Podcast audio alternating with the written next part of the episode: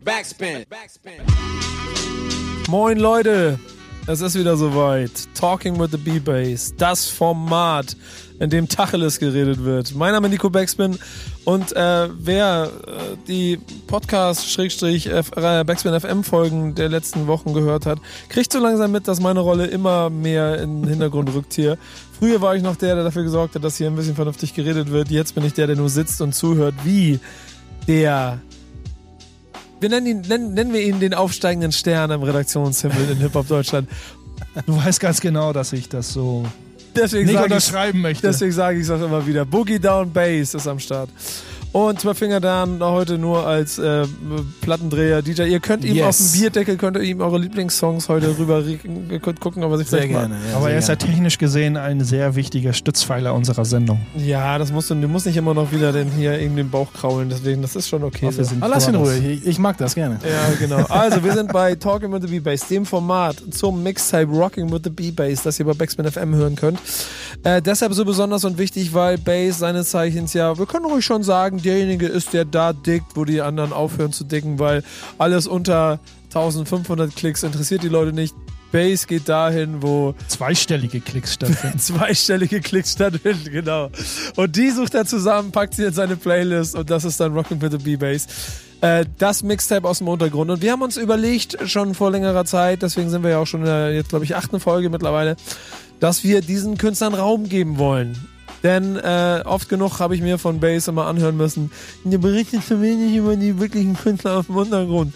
Dann habe ich gesagt, okay Bass, dann machst du das doch selber. Daraus ist Rocket Talking with the B-Bass geworden. Aber so genuschelt habe ich noch nie. Ja, aber so ähnlich klang das immer. Ja, das stimmt. Und- also, Und jetzt? Sag mal, sind wir gerade bei Love and Hate, weil ihr euch so an, an, ja, anhatet? vielleicht sollten, wir, vielleicht sollten wir machen bei Love and Hate immer weniger Hate. Vielleicht sollten wir uns in, hier so ein bisschen mehr sticheln. Ja, guck mal, ich habe letztes Mal, letzte, letzte Love and Hate durfte ich gar nichts sagen. Ich saß da wirklich, ich habe einfach eine Stunde lang euch zugeguckt, wie die Sendung alleine geschmissen habt.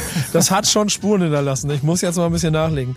Aber, und darum geht's ja heute, wir haben äh, noch ein kleines bisschen unser Format modifiziert hier. Wir haben noch mehr Originalstimmen der Künstler. Wir haben mehr Audiofiles von den Künstlern besorgt, die uns ihre Fragen beantworten. Äh, ja, genau, unsere Fra äh, uns unsere Fragen beantworten, so rum ist richtig. Das hat äh, Base zusammengesammelt und ich würde sagen, damit fangen wir gleich an. Ne? Neben den ganzen schönen Namen und der Playlist, was ihr alles im Internet finden könntet, ist der erste Künstler, um den es geht. Äh, er ist Teil des Duos, Desto und Nasha. Und es ist Desto. Genau, Desto. Äh, Rapper seines Zeichens. Und zwar Desto Nascher kommt aus Bayreuth, aus dem schönen Bayern. Äh, 1989 geboren, der Junge.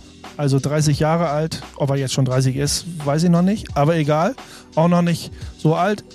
Und Desto Nascher, ja, bin ich auch drüber gestolpert über die Jungs, äh, über, über Instagram und, äh, ne Quatsch, Instagram nicht, über Facebook und, und Bandcamp und ähm, machen, Stark. Auch, machen halt auch äh, sehr viel oder alles, was sie so rausbringen, eben auch auf Vinyl. Das, da haben sie schon mal hier äh, Stein im Brett und Pluspunkte bei mir gesammelt, alles, was sie so machen und sind natürlich vom Sound her, die würden nicht in meiner Sendung landen, wie ich es ja immer wieder sage, wenn sie nicht meinem, meinem Sound, meinem Boom-Bap, souligen, funkigen, jazzigen Sound entsprechen würden. Und das heißt, du kanntest sie gar nicht groß vorher, sondern bist wirklich übers Diggen auf die gestoßen. Ähm, Dicken, beziehungsweise auch bei dem einen oder anderen äh, Hip-Hop äh, Underground-Nerd, wo ich dann vielleicht mal auch in den, in den Platten-Crates dicke und dann sag so, äh, was ist das, spiel doch mal vor und dann tauscht man sich da ja auch untereinander aus und äh, äh, stolpert man dann über das ein oder andere äh, Desto Nasher Release und so war das quasi bei mir, glaube ich, ja, war auch so, dass ich bei einem befreundeten DJ äh, da äh, die Platten in, in den Crates gesehen habe. Schönes Ding. Ähm, äh, und damit auch ein Fundstück, dem wir uns heute näher widmen wollen. Äh, wir haben äh, Desto, Desto haben wir gefragt, äh, genau genommen du, hast ihm ein paar Fragen geschickt und er hat uns per Audio-File geantwortet. Und ich würde sagen, wir fangen gleich mal mit der ersten äh, kleinen Runde an. Eine sehr lange und ausführliche Antwort kann ich schon vorwegnehmen. Also nehmt euch ein bisschen Zeit, aber hört auch zu, weil das ist sehr spannend. Ja, ich finde es eben auch immer ein bisschen schöner, wenn, wenn, wenn man das dann nicht aufnimmt von den Jungs, also die die Fragen in, in Textform und wir, wir, wir äh, erzählen das wieder, wieder erneut. Das ist doch spannender. Das war ja dann irgendwann auch unsere Idee. Es ist doch viel spannender, wenn diese Jungs sich halt selber, Jungs und Mädels sich selber repräsentieren können und dann ein ganz eigener Vibe entsteht. Ne? Und Und, diesen, und diesen Vibe fangen wir jetzt ein, denn in der ersten Frage geht es schlichtweg um den Einstieg in die Hip-Hop-Welt. Ja, und um die Wertschätzung äh, von Hip-Hop und was auch in der Szene äh, störend empfunden wird. Und das hören wir uns jetzt an, was Desto dazu zu sagen hat.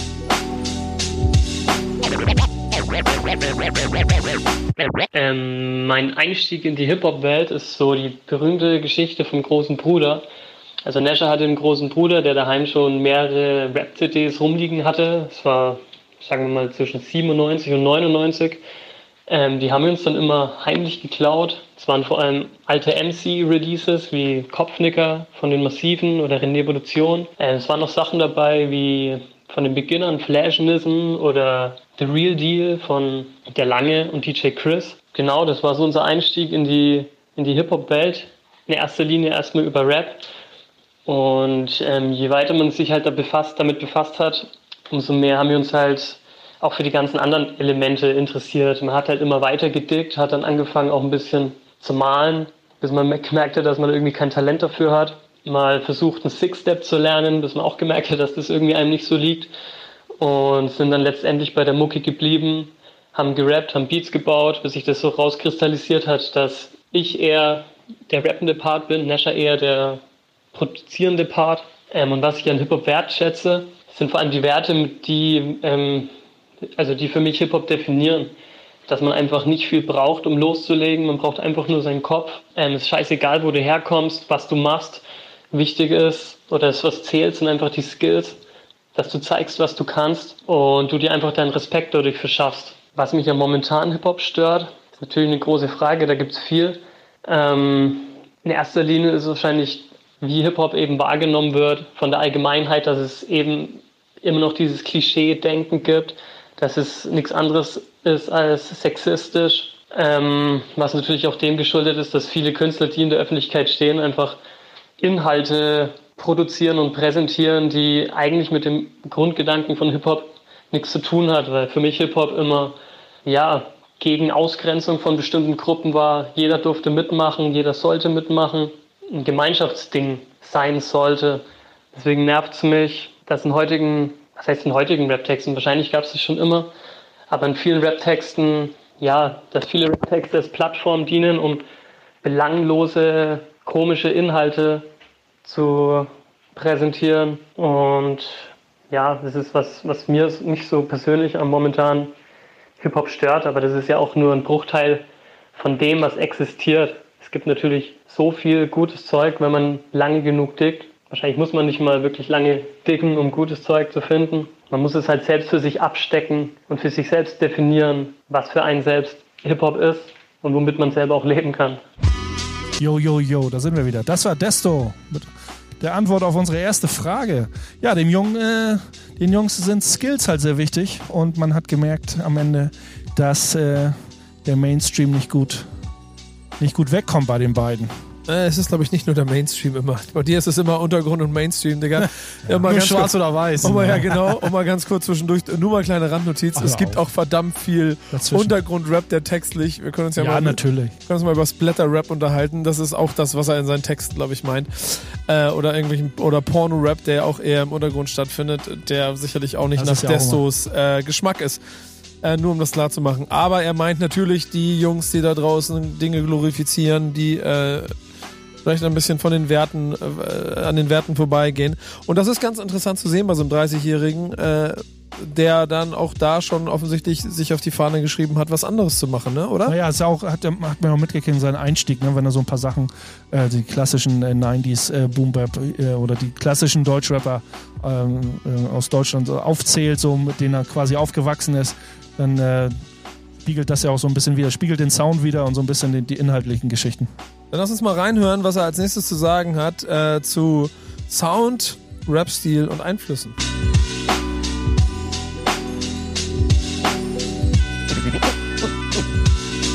Wie ich meinen Sound oder unseren Sound, meinen Rap-Stil beschreiben würde, wenn man es wirklich in so einer in so einer vorherrschenden Kategorie unbedingt einordnen will, dann ist meine Art von Rap wahrscheinlich noch am ehesten unter Conscious Rap einzuordnen.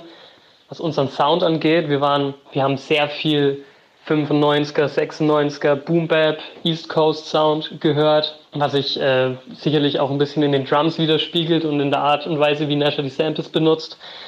Das war auf jeden Fall ein großer Einfluss. Mein Rap-Stil richtet sich auch ein bisschen danach, ist eher sehr klassisch geprägt, aber trotzdem immer auch offen für modernere Flows, wenn man es so nennen will. Ich ja, ich bin offen für alles, versuche mich selbst einfach zu entwickeln und ähm, ja, einfach meinen oder unseren Sound, unseren eigenen Sound so ein bisschen zu kreieren und dementsprechend auch zu machen. Also es waren so die Haupteinflüsse, als wir, als wir jung waren und angefangen haben, Mucke zu machen, war eben der East Coast Sound, Boom Bap Sound.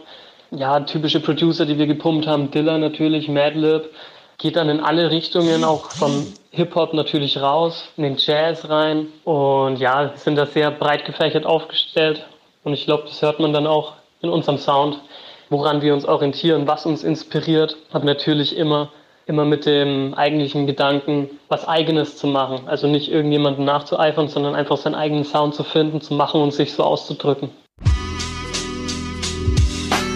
Es sind schon die richtigen äh, Einflüsse und Werte, die äh, dann wiederum einen Boogie Down Bass das Herz höher springen lassen. Ja, wenn da so Leute wie Madlib und Dilla und so in, in, angesprochen werden, dann, dann läuten die Glocken auf jeden Fall. Ähm, ist aber so auch insgesamt sehr sympathisch, wie er das Ganze äh, erzählt und man äh, fühlt schon, also ich fühle mich so langsam so rein in den Vibe, ohne dass ich bisher viel gehört habe.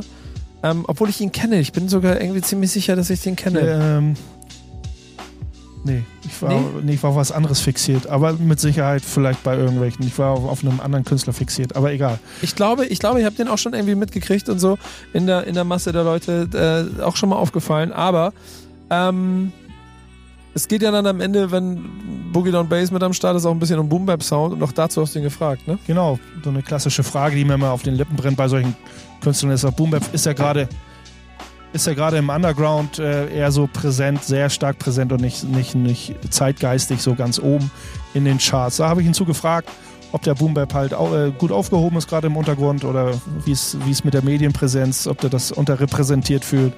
Ähm, äh, wo da die, wo da der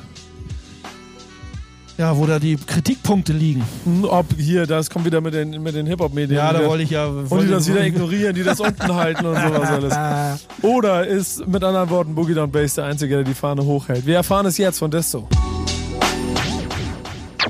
Also ich muss sagen, den klassischen Boom-Bap-Sound finde ich im Underground auf jeden Fall gut aufgehoben. Ähm, es wäre natürlich schön und wünschenswert, wenn bestimmte Künstler, die den Sound fahren, auch mehr Aufmerksamkeit bekommen würden. Aber ähm, müsste ja voraussetzen, dass die Allgemeinheit auch auf den Sound steht. Und vielleicht ist es halt auch ganz gut so, dass ähm, der Sound, den ich persönlich feiere, zu 90 Prozent im Underground stattfindet. Äh, natürlich habe ich das Gefühl, dass der Underground auf gewisse Weise auch von vielen Hip-Hop-Medien ignoriert wird, was aber einfach wahrscheinlich damit zu tun hat, dass ähm, sagen wir es mal so, wenn Journalisten, die wirklich mit ihren, wenn Hip-Hop-Medien wirklich Geld verdienen wollen, dann müssen sie halt einfach ähm, die Berichterstattung dahingehend verlagern, dass sie Artikel bringen, die viele Leute interessiert. Und was den Mainstream interessiert, ist dann eben nicht gerade das, was wir unter Boom Bap und Underground verstehen. Deswegen ist es natürlich schade, aber es gibt ja trotzdem viele, viele liebevoll geführte Blogs und Hip-Hop-Medienbetreibende, die den Underground noch pushen. So sieht es nämlich aus, so wie wir hier bei Backspin. Genau. Talking ich, with the B-Bass. Genau, möchte ich an der Stelle immer wieder betonen. Schöne Grüße Aber an all die da andere, draußen. Ne? Also da ist man, ich glaube, im Underground ist da Neid und Missgunst, also findet ja auch sehr viel statt, egal in welchem Genre, auch im Hip-Hop und so. Aber es gibt eben viele, viele schöne Seiten, viele Blogs, ob das Video-Interviews sind oder so eine Sendung wie hier bei uns. Ähm, wo ich auch mal gerne meine Props rausgebe, ob es Jean-Marc Heukemis ist mit seinen Sendungen und andere gute Jungs, Zungenakrobaten aus Darmstadt, die immer einen guten Job machen und, äh, und die Boombap-Fahne, nicht die Boombap, sondern die Underground-Fahne hochhalten, ob es ein Veranstalter sind und sonst was. Aber ja, er ist halt auch gut auf den Punkt gebracht. Man muss, ähm, wenn man da den ganzen Tag mit äh, Zeit investiert und sein Leben investiert, man muss Geld damit verdienen. Und na klar gibt es ja immer so eine Zwickmühle. Was will man repräsentieren und äh, oder wie schafft man das trotzdem Geld nach Hause zu bringen? Das ist halt genau der Punkt. Und daran äh, wird sich dann auch immer es, äh, äh, abgrenzen. Wenn auf der einen Seite Leute in der Lage sind, mit Mucke viel Geld zu verdienen, dann machen sie den Sound, den sie machen, um damit viel Geld zu verdienen. Oder man macht es halt wie zum Beispiel auch die Jungs hier, dann mit Sicherheit ein bisschen mehr zu einer Liebhaberei und ein bisschen mehr zu einer ideologischen Sache. Und dann äh, nimmt man in Kauf, dass es vielleicht nicht ganz so viele mitkriegen, wünscht sich aber natürlich, dass es ein paar mehr machen. Aber vor allen Dingen macht man die Mucke und auch das gesamte Produkt halt für Liebhaber. Und deshalb ist Vinyl auch so ein wichtiges Thema. Genau, da, da geht's äh, zur vierten Frage. Aber ich ganz kurz nochmal, die Jungs machen das ja aus, es ist ja ein Hobby für die, nochmal ganz zu oft auf, den, äh, auf die Jungs zurück. Und da ist es ja eben auch so. Ne? Ich, ich mache das auch mit sehr viel Leidenschaft hier bei, bei dir hier bei Backspin, aber für mich ist es ja auch mehr ein Hobby. Äh, und das ist auch gut so, dass es genug Leute gibt, die es als Hobby betrachten und entsprechend da nicht irgendwie immer die Kohle sehen und sich da gegenseitig eben auch pushen. Ja, vierte Frage. Wie wichtig ist Release auf Vinyl für die Jungs, habe hab ich sie gefragt. Und jetzt hören wir die Antwort.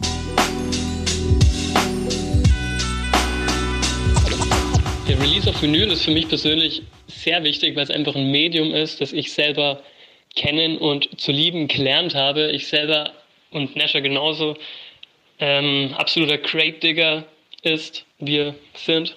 Und ähm, deswegen sind wir auch einfach in der günstigen Lage, dass der Thais, das ist der Geschäftsführer vom Bayreuther Plattenladen, den gibt es schon seit 95, ähm, vor zehn Jahren mittlerweile fast oder neun Jahren beschlossen hat, er gründet ein Label, weil er unbedingt Mucke, die er selber feiert, aber nicht auf Vinyl rausgekommen ist, selbst auf Vinyl rausbringen möchte.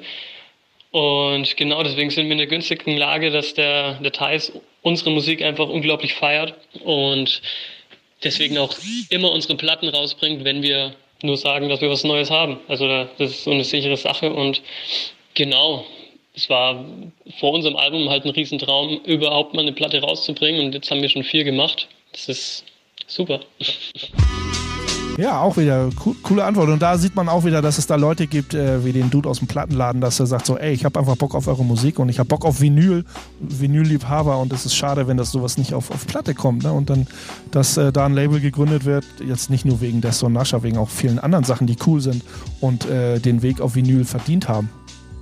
Ja, es ist irgendwie immer schön. Ich mag auch am Ende diese ganze äh, Bewegung da drin, das aus so einer Liebhaberei zu machen. Das habe ich ja auch euch im Prinzip seit Tag 1 gesagt, äh, dass ich sehr viel Liebe auch dafür habe, was ihr macht und ich finde, dass auch jeden Support verdient hat. Hast du noch immer die Sober the Collectors Item Nummer 77? Ja, selbstverständlich. Bravo. Ja. Kommt auch noch an die Wand. Äh, Sind ja, Dankeschön. Vielen, vielen Dank dafür. Äh, wir, wir haben noch eine letzte Frage gestellt, oder genau, genau du, äh, die wir noch beantworten lassen wollen. Ja, da habe ich äh, so eine bisschen so eine kleine Standardfrage, die ich gerne vielen Künstlern äh, vor, ja, Frage halt, ähm, ob es für sie eine große Rolle spielt, dass man sich mit der Hip-Hop-Kultur an sich äh, auskennt und auseinandersetzt, ob man so ein bisschen die Wurzeln kennt. Äh, das finde ich immer recht spannend. Jetzt nicht irgendwie mache ich das davon nicht abhängig, aber ich habe sie halt gefragt. Und ich würde sagen, wenn die, wenn die Frage vorbei ist, steigen wir direkt auch mal in den Song von Desto Nascher ein, der aus der, der aus der Playlist kommt. Besser als gestern.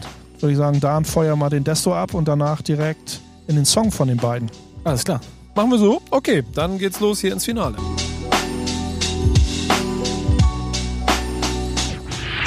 Ob es eine große Rolle spielt, dass man die Wurzeln des Hip-Hop kennt oder sich damit auseinandersetzt, also da kann ich nur für mich persönlich sprechen und sage, das ist für mich natürlich immens wichtig. Ja, weil, weil wenn, ich, wenn ich was machen will, wenn ich aktiv sein will innerhalb von einer Kultur, dann will ich auch wissen, wo es herkommt. Wir wissen, was die Roots sind. Und ähm, genau, ich, ich kann es nicht mit mir vereinbaren. Ich kann ja auch nicht sagen, ich, ich will Schriftsteller werden, aber habe noch nie ein Buch gelesen oder weiß nicht, was andere Schriftsteller so treiben. Deswegen ist es für mich wichtig, dass man sich mit der Kultur auseinandersetzt. Es gibt natürlich, es gibt viele Rapper, die von sich selbst behaupten, dass sie sich nicht mit Hip-Hop auskennen oder sich nicht groß damit beschäftigen, die natürlich trotzdem auch guten Sound machen können. Also jetzt nicht, es ist nicht Voraussetzung dafür, guten Sound zu machen, dass man sich mit der Kultur auseinandersetzt. Aber für mich persönlich ähm, steht es überhaupt nicht zur Debatte, dass ich, dass ich was mache innerhalb einer Kultur, innerhalb einer Subkultur und ähm, ich mich nicht damit auseinandersetze oder keine Ahnung habe, wo es herkommt, was, was innerhalb dieser Kultur für Werte eigentlich vermittelt werden. Und deswegen kann ich nur für mich selbst sprechen, wenn ich sage, es ist mir sehr wichtig, dass man sich mit den Wurzeln auseinandersetzt. Talking with the B-Bass. Äh, immer noch auf Sendung. Jetzt muss ich ganz kurz, ich, wilde, wilde Zeichen von Dan, was ich jetzt gerade machen soll. Deswegen muss ich mich ganz kurz konzentrieren. Talking with the B-Bass immer noch mit äh, Mit wem dann? Mit Zwölf wem denn Finger jetzt? da, Ja. an den zwölf Zehnern, Hello. dem Chefredakteur Boogie Down Bass in der Mitte und mir Nico als Quatschkopf, der ein bisschen dazwischen redet. Schönen Dank an Desto, danke für diese starken Ausführungen. Äh, checkt alle seine Sachen im Netz. Ähm, und da wird sicherlich auch noch das ein oder andere Mal in den äh, Playlisten hier bei Rocking with the B-Bass, dem Mixtape auftauchen, um das es geht. Denn ihr könnt äh, bei Backspin FM und auch auf allen Plattformen das Rockin' with the B-Bass Mixtape von Bass hören und da ist der Untergrund vertreten. Genauso untergrundig wie die Beats, die wir gerade hören. Genau. Ähm, die sind von Die sind von Beat Machine. Beat Machine, ein, ein Beatmaker aus Dortmund. Jetzt auch äh, aktuelle Sachen. Ich glaube, jetzt läuft gerade was von seiner Nightlife, nee, von seinem Basement Boom LP, äh, die dieses Jahr, die er dieses Jahr online rausgebracht hat. Ja, Style okay. heißt der Song. Style. Okay. Also davor hatten wir Davor lief, glaube ich, das Instrumental Nightlife von ihm. Nightlife, genau, ja. Genau. und ein drittes kommt nachher noch im dritten Teil. Wir haben jetzt den nächsten Künstler, den wir vorstellen wollen. Und zwar Alfonso, Alfonso, ein Künstler aus Dresden, der äh, jetzt seine letzten zwei Rap-Releases äh, mit äh, Figu Braslevic zusammen äh, gemacht hat, der für ihn die Beats geschustert hat. Äh, Und, schönes äh, Projekt übrigens von den beiden, muss ich sagen. Hat sehr viel Spaß gemacht zu hören. Ich liebe Figo für all das, was er macht. Alfonso auch schon vorher so ein bisschen kennengelernt. Sehr starke Combo. Und wir haben die Möglichkeit gehabt, dass wir ein kleines bisschen äh, auch von ihm uns Stimmen einfangen konnten, dass er uns ein kleines bisschen was erzählt. Genau. Ist ja auch äh, gar nicht mal so alt, sage ich mal. Baujahr 87, 32 Jahre alt. Ja. Ähm, sehr, sehr. Und es er kommt ja auch so ein bisschen aus dieser, er hat in einer Punkband, glaube ich, äh, Orgel gespielt und hat mit Reggae- Reggae-Einflüsse und also alles. Ist schon ganz cool. Aber da kommen wir später noch drauf, äh, wenn es um, um die Audioantworten geht zu, zu meinen Fragen. Jetzt geht's nämlich los mit der ersten Frage. Äh, erzähl ein bisschen was über deinen Rap-Einstieg in die Hip-Hop- und Rap-Welt, lieber Alfonso, und sag mir, was du wertschätzt. Ja, der Einstieg war bei mir im Grunde genommen wie bei den meisten wahrscheinlich so ein bisschen das Mainstream-Zeug. Also bei mir damals 1-2, beziehungsweise ähm, Beginner, Sammy, so diesen Kram. Dann äh, Torch, das habe ich damals sehr, sehr gefeiert, habe sehr viel gehört. Ähm, ja, dann, ähm, ich habe eigentlich, was ich daran, was ich daran wertgeschätzt habe, war eigentlich, dass es äh, so eine ehrliche Art hatte von Anfang an. Also dass es so eine, eine coole Art und Weise war, sich auszudrücken und äh, eine coole Art und Weise, seine Meinung nach außen zu bringen, einfach. Ähm, an der momentanen Rap-Szene stört mich eigentlich, naja, irgendwie nicht viel, aber doch irgendwie schon ganz schön viel. Ähm, jeder kann ja da irgendwie machen, was er will, das finde ich auch vollkommen okay. Ist halt irgendwie zum Teil einfach äh, abgefuckt, was da einfach an Kommerz passiert. Aber das ist halt wie mit jeder Musikrichtung, die irgendwann im Mainstream landet. Äh, da wird halt richtig Kohle mitgemacht und am Ende geht's halt nicht mehr um die Musik. Alfonso ist jemand, dem geht's um die Musik. Das haben wir gehört. Das ist wichtig. Äh, wir hoffen, dass er trotzdem deshalb noch mehr Leute erreicht, damit sie auch seine Botschaft äh, mitbekommen. Ähm, er hat, was wir schon gesagt haben, mit Figo Brazovic zusammengearbeitet fürs letzte Album und äh, in einer recht ausführlichen zweiteiligen Antwort kriegen wir jetzt ein bisschen was ähm, davon zu hören, wie die Zusammenarbeit zustande kommt und wie sie war. Und jeder, der mit Figo schon mal gearbeitet hat, der weiß natürlich, äh, das ist äh, ein Genius, aber auch gleichzeitig ein absoluter Freak und Chaot. Man kann halt nichts planen, aber man darf auch nichts planen. Und man muss sich einfach nur treiben lassen. Und dann wird's auch Bombe. Also dann funktioniert die Sache. Ja, Figo habe ich vor einigen Jahren kennengelernt bei einem Konzert. Ähm, damals mit meiner Crew Hecht Style äh, hatten wir Support gemacht und der kam danach zu mir und meinte, ey, coole Stimme, lass mal was machen, lass irgendwie mal, komm mal nach Berlin und äh, probier mal auf einen Beat bei mir zu rappen und äh, ich habe da ein paar Ideen und so weiter. Und ich so, ah cool, alles klar, mega. War natürlich total geflasht und äh, war dann in Berlin und äh, habe von ihnen ein Auto bekommen mit irgendwie 60 Beats dann. Die habe ich mir nach Hause genommen und äh, habe dann halt angefangen zu schreiben und nach irgendwie drei, vier Wochen habe ich ihn dann angerufen, habe gesagt, ey, ähm, ich habe jetzt irgendwie vier, fünf Sachen fertig. Eigentlich wollte er nur einen Song haben für einen Sampler. Und äh, dann habe ich halt gesagt, Digga, lass mal irgendwie was, was Größeres machen, ne? Lass mal irgendwie eine EP wenigstens machen. Dann haben wir die EP gemacht. Ähm, die Songs hatte ich quasi alle äh, zu Hause aufgenommen. Ich glaube alle komplett ja von der EP, ähm, beziehungsweise in meinem Studio in Dresden. Und ähm, genau, dann kam das Ding raus, lief ganz gut und ich hatte noch ein paar Songs rumliegen und dann haben wir gesagt, okay, dann machen wir jetzt einfach noch ein Album direkt hinterher. Und äh, das hat sich das natürlich nochmal gut gezogen. Ähm, da gab es viele Prozesse. Also meistens war es dann so, ähm, ich bin nach Berlin gefahren, wir haben irgendwie, äh, also Figo hat angefangen Beats zu bauen. Ich habe danach direkt, äh, bin in die Booth, wir haben, äh, hab was gerappt und dann haben wir das aufgenommen, geguckt, ob's ob's passt und dann ähm, so die ganze Nacht irgendwie damit zugebracht. Dann war ich irgendwie ein, zwei Tage da und dann war wieder ein langer Zwischenraum, wo nichts passiert ist, wo ich zu Hause natürlich ein bisschen geschrieben habe, aber effektiv jetzt äh, keine, keine Arbeit am Album gemacht wurde. Ähm, ja, dann haben wir uns wieder getroffen, das Ganze wiederholt und so sind quasi in ein paar Sessions dann ziemlich, im Grunde genommen ziemlich schnell, wenn man es runterbricht, dann äh, ist dann dieses Album entstanden. Ah, yeah. Alfonso und Figu. Äh, da sieht man mal, was passieren kann, wenn äh, zwei Dudes zusammentreffen, wo der Vibe stimmt und äh, wo Figup dann mal geflasht ist von einem Rapper und sagt, ey komm, wir müssen was machen. Ich Wie, glaube, bei, wie bei uns beiden, ne? Das passiert, wenn man sich trifft und der Vibe stimmt. Hassliebe vielleicht auch manchmal. Oh, von meiner Nee, Seite. auf jeden Fall cool. Nur Liebe.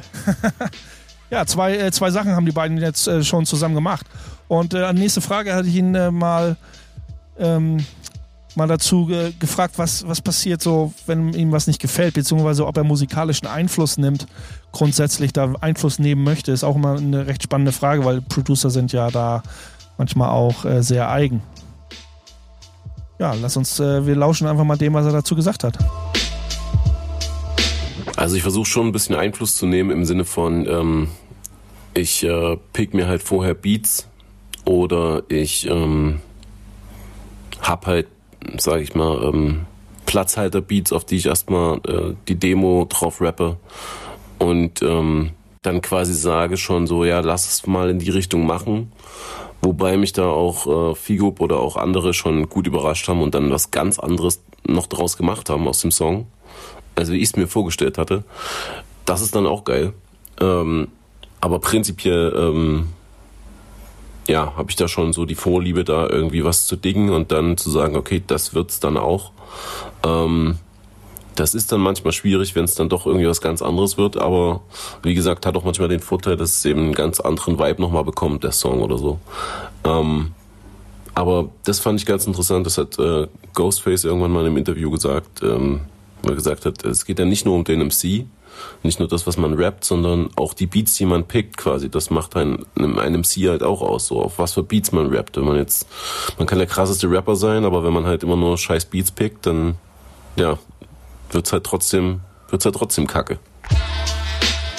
So sieht es nämlich aus. Der Beat muss stimmen, Ja, dass genau. man sich eben auch äh, dazu verleiten lassen kann oder halt gute Lyrics kickt. So, der, der Vibe muss stimmen. Wir hatten das ja, wir hatten das ja bei uns bei Love and Hate erst das Thema auch mit aufgegriffen und da haben wir von Alfonso auch die passende Antwort gekriegt, beziehungsweise ja. Ganz äh, genau, aus ja. Amiland.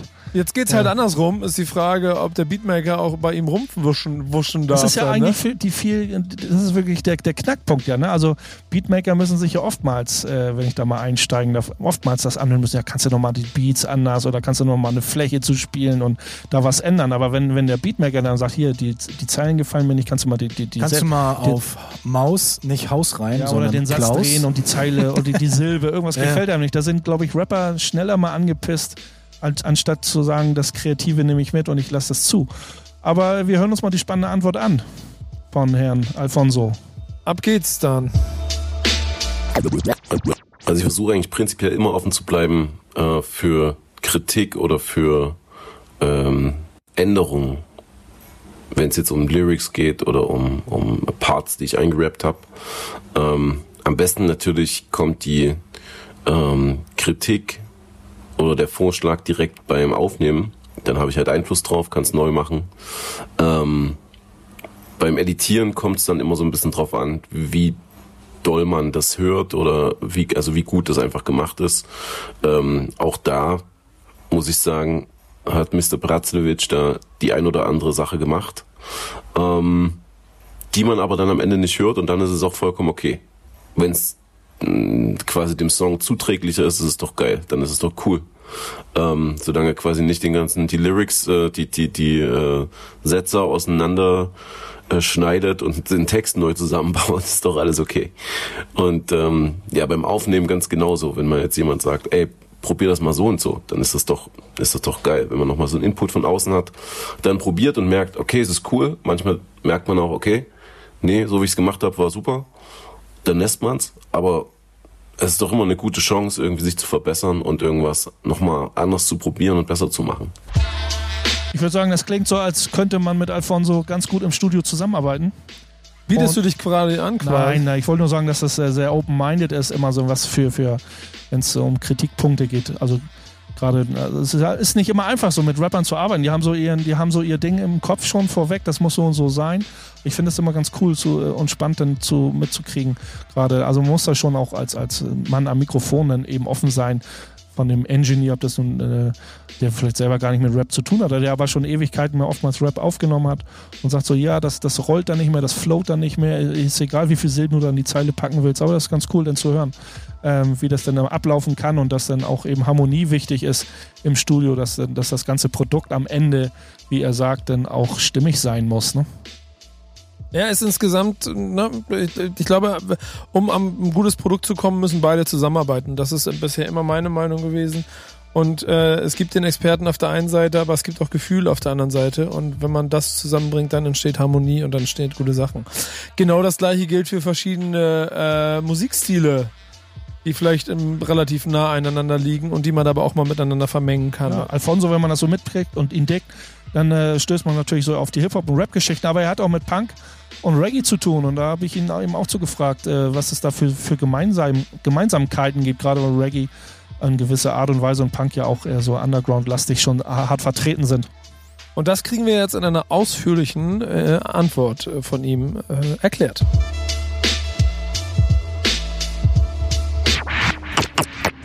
Also ich war ja in allen drei Bereichen schon unterwegs. Ähm, habe früher in äh, Reggae-Bands Orgel, Hammond-Orgel gespielt.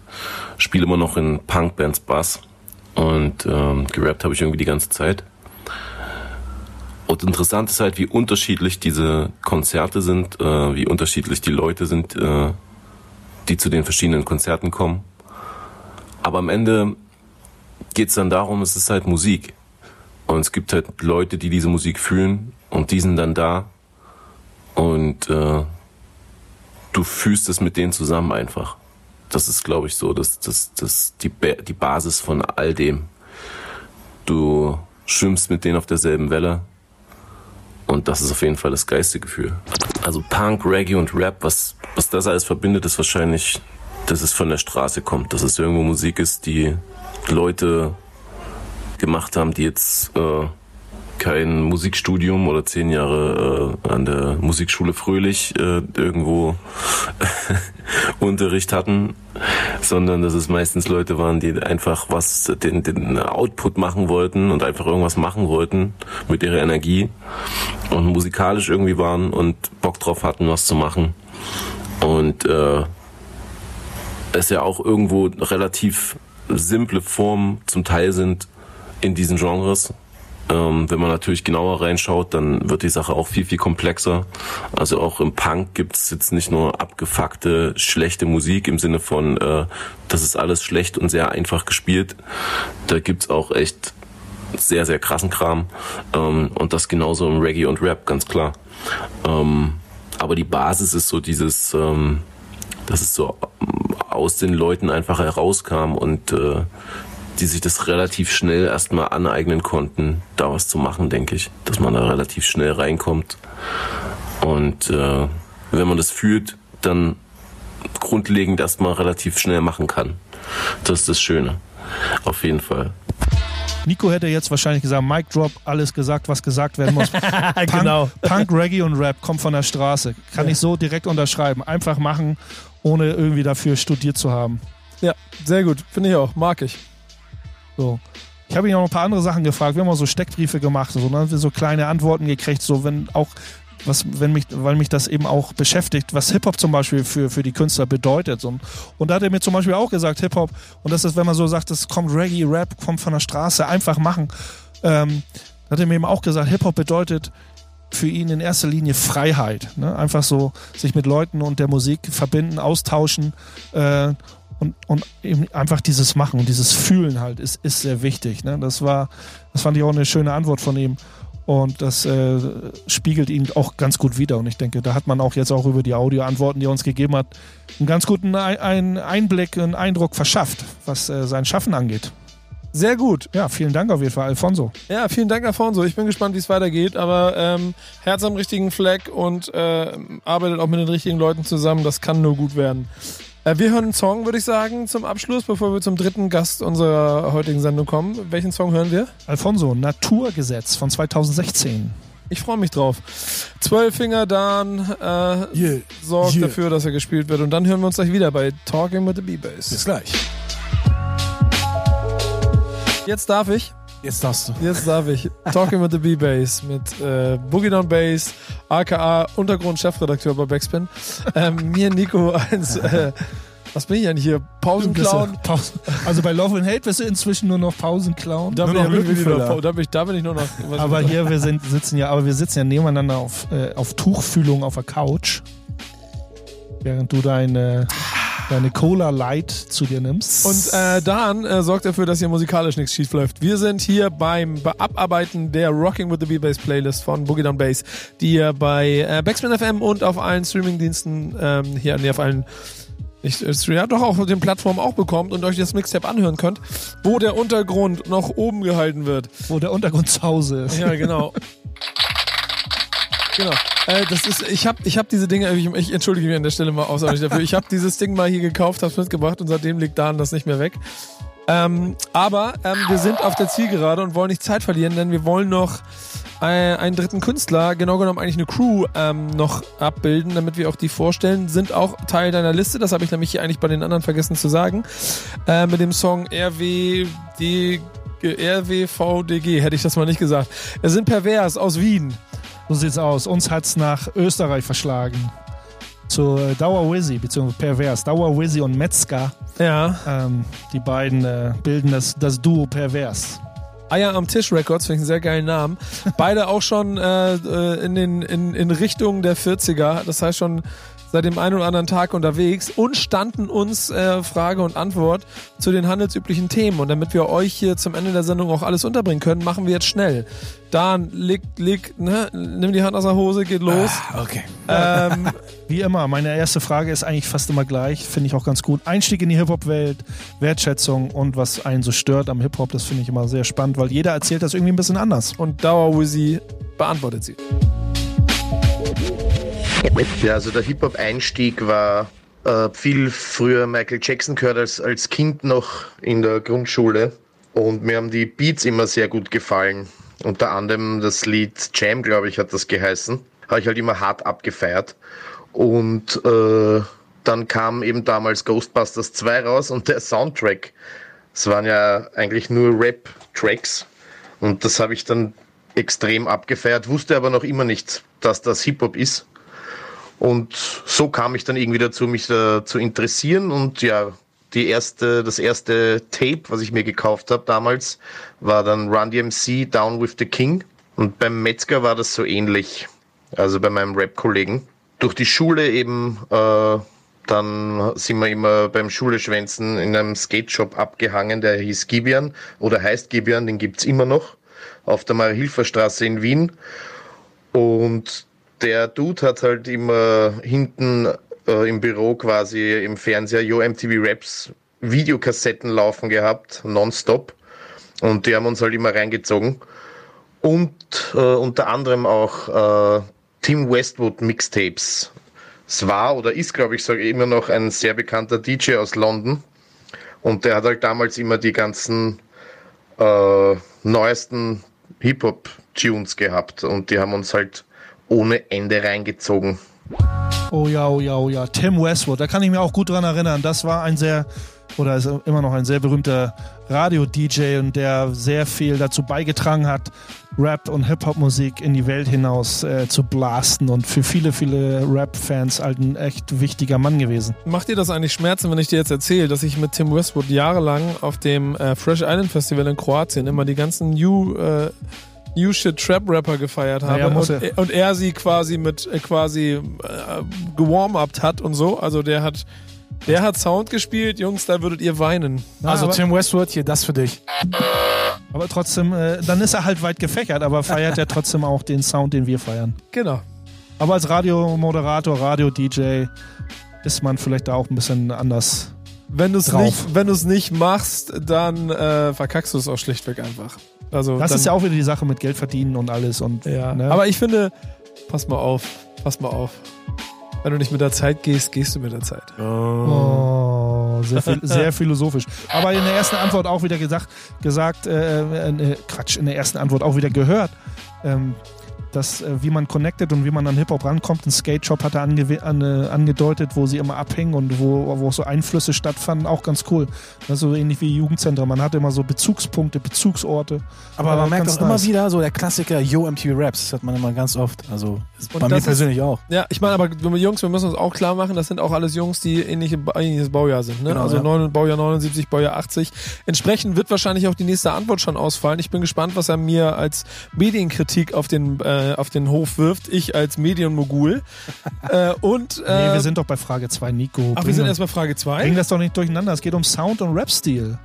Ich dachte, wir haben die, äh, wir haben die erste. Haben wir die schon gemacht? Nee, okay. Nee, jetzt kommt erst die Frage 2. Alles, okay, dann ziehe ich, dann zieh ich alles zurück. Alles dann korrekt. machen wir jetzt erst Frage 2. Also unser, unser Rap-Stil, wie kann man das sagen? Unser Rap-Stil ist halt voll in die Fresse. Das war mir immer schon, das ist pervers. Wir umschreiben nicht viel. Von den Beats her würde ich sagen, mh, klassisch Boom-Bap bis experimentell. Unsere letzten Singles haben auch so ein bisschen Elektro-Einflüsse, so ein bisschen mehr kaputtere Sounds. Äh, Crystal Metz, a.k.a. Metzger, mein Partner von Pervers, produziert auch jetzt mittlerweile, macht schon sehr viele Beats. Da hat er eben die letzten, die vor, na, die letzten zwei Singles hat er produziert. Die ganz neue ist wieder von einem anderen Freund äh, aus unserem Studio, also quasi vom Studiobesitzer GP heißt der. Es ist schon Boom Bap, aber es ist halt, wie gesagt, ein bisschen hiniger, das Ganze kaputter mittlerweile. Dann bin ich noch auf Solopfaden unterwegs. Da muss ich sagen, bin ich wieder sehr Boombap. Ich liebe einfach den Scheiß. Da arbeite ich mit Classic der Dicke zusammen und mit dem Psycho. Und unsere Einflüsse würde ich sagen eben New York, Los Angeles, halt das typische. Bisschen Frankreich, weil wir hatten einen DJ aus Frankreich, der hat uns da damals da ein bisschen in die Rap-Welt eingeführt. So Buster Flex und das ganze Zeug, IM natürlich. Ja, also wie gesagt, wir erfinden das Rad jetzt nicht neu, aber wir rocken es. Ja, schöne Schlussworte. Ne? Wir erfinden das Rad nicht neu, aber wir rocken es. Das ist, glaube ich, so im Untergrund auch mehr, mehr so die Devise. Ne? Man muss nicht immer sich neu erfinden müssen, damit man, damit man auch vielleicht jetzt Plattenfirmen gerecht wird. So, ihr müsst mal was Neues machen. So. Wir machen einfach den Shit, den wir lieben und knallen es euch vor die Fresse. Ja, aber so ist doch gut. So muss das auch sein. Und dann ist es jetzt natürlich auch äh, an mir, meinen Ball von eben aufzunehmen und das gleiche nochmal zu behaupten.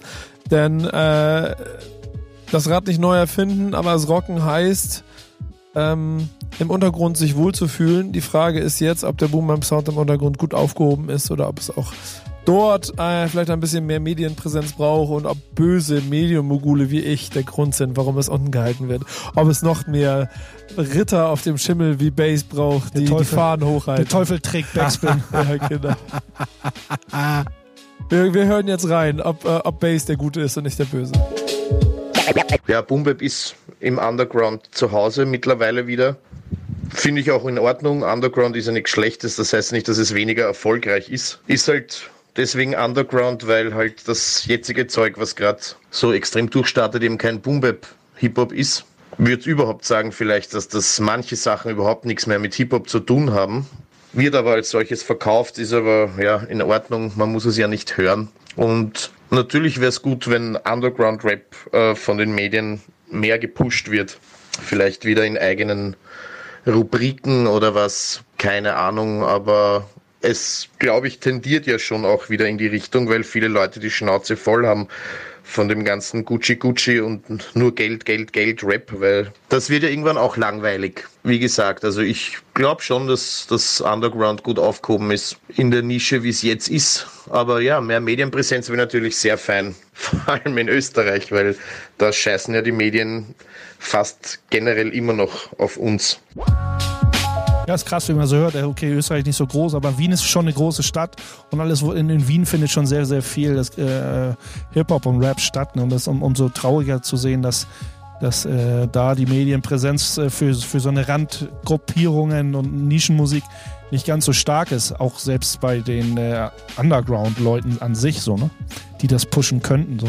Und ein bisschen mehr Medienpräsenz würde er sich auch wünschen. Dazu gibt es Talking with the B-Bass, das Format, in dem äh, auch Leute wie Pervers einfach mal erzählen können, was ihnen wichtig ist und ein bisschen erzählen können, äh, was ihnen wichtig ist, genau. Ich ja, finde ja diesen Wiener österreichischen Dialekt irgendwie funky. Also, das so, mega, ja. also das ist so, irgendwie kommt da immer, auch wenn es irgendwie krassere Musik ist, aber da kommt irgendwie immer gute Laune auf. Also ich spiele gerne äh, Sachen aus Wien oder Österreich an sich so. Das ist immer äh, irgendwie, ja, finde ich cool.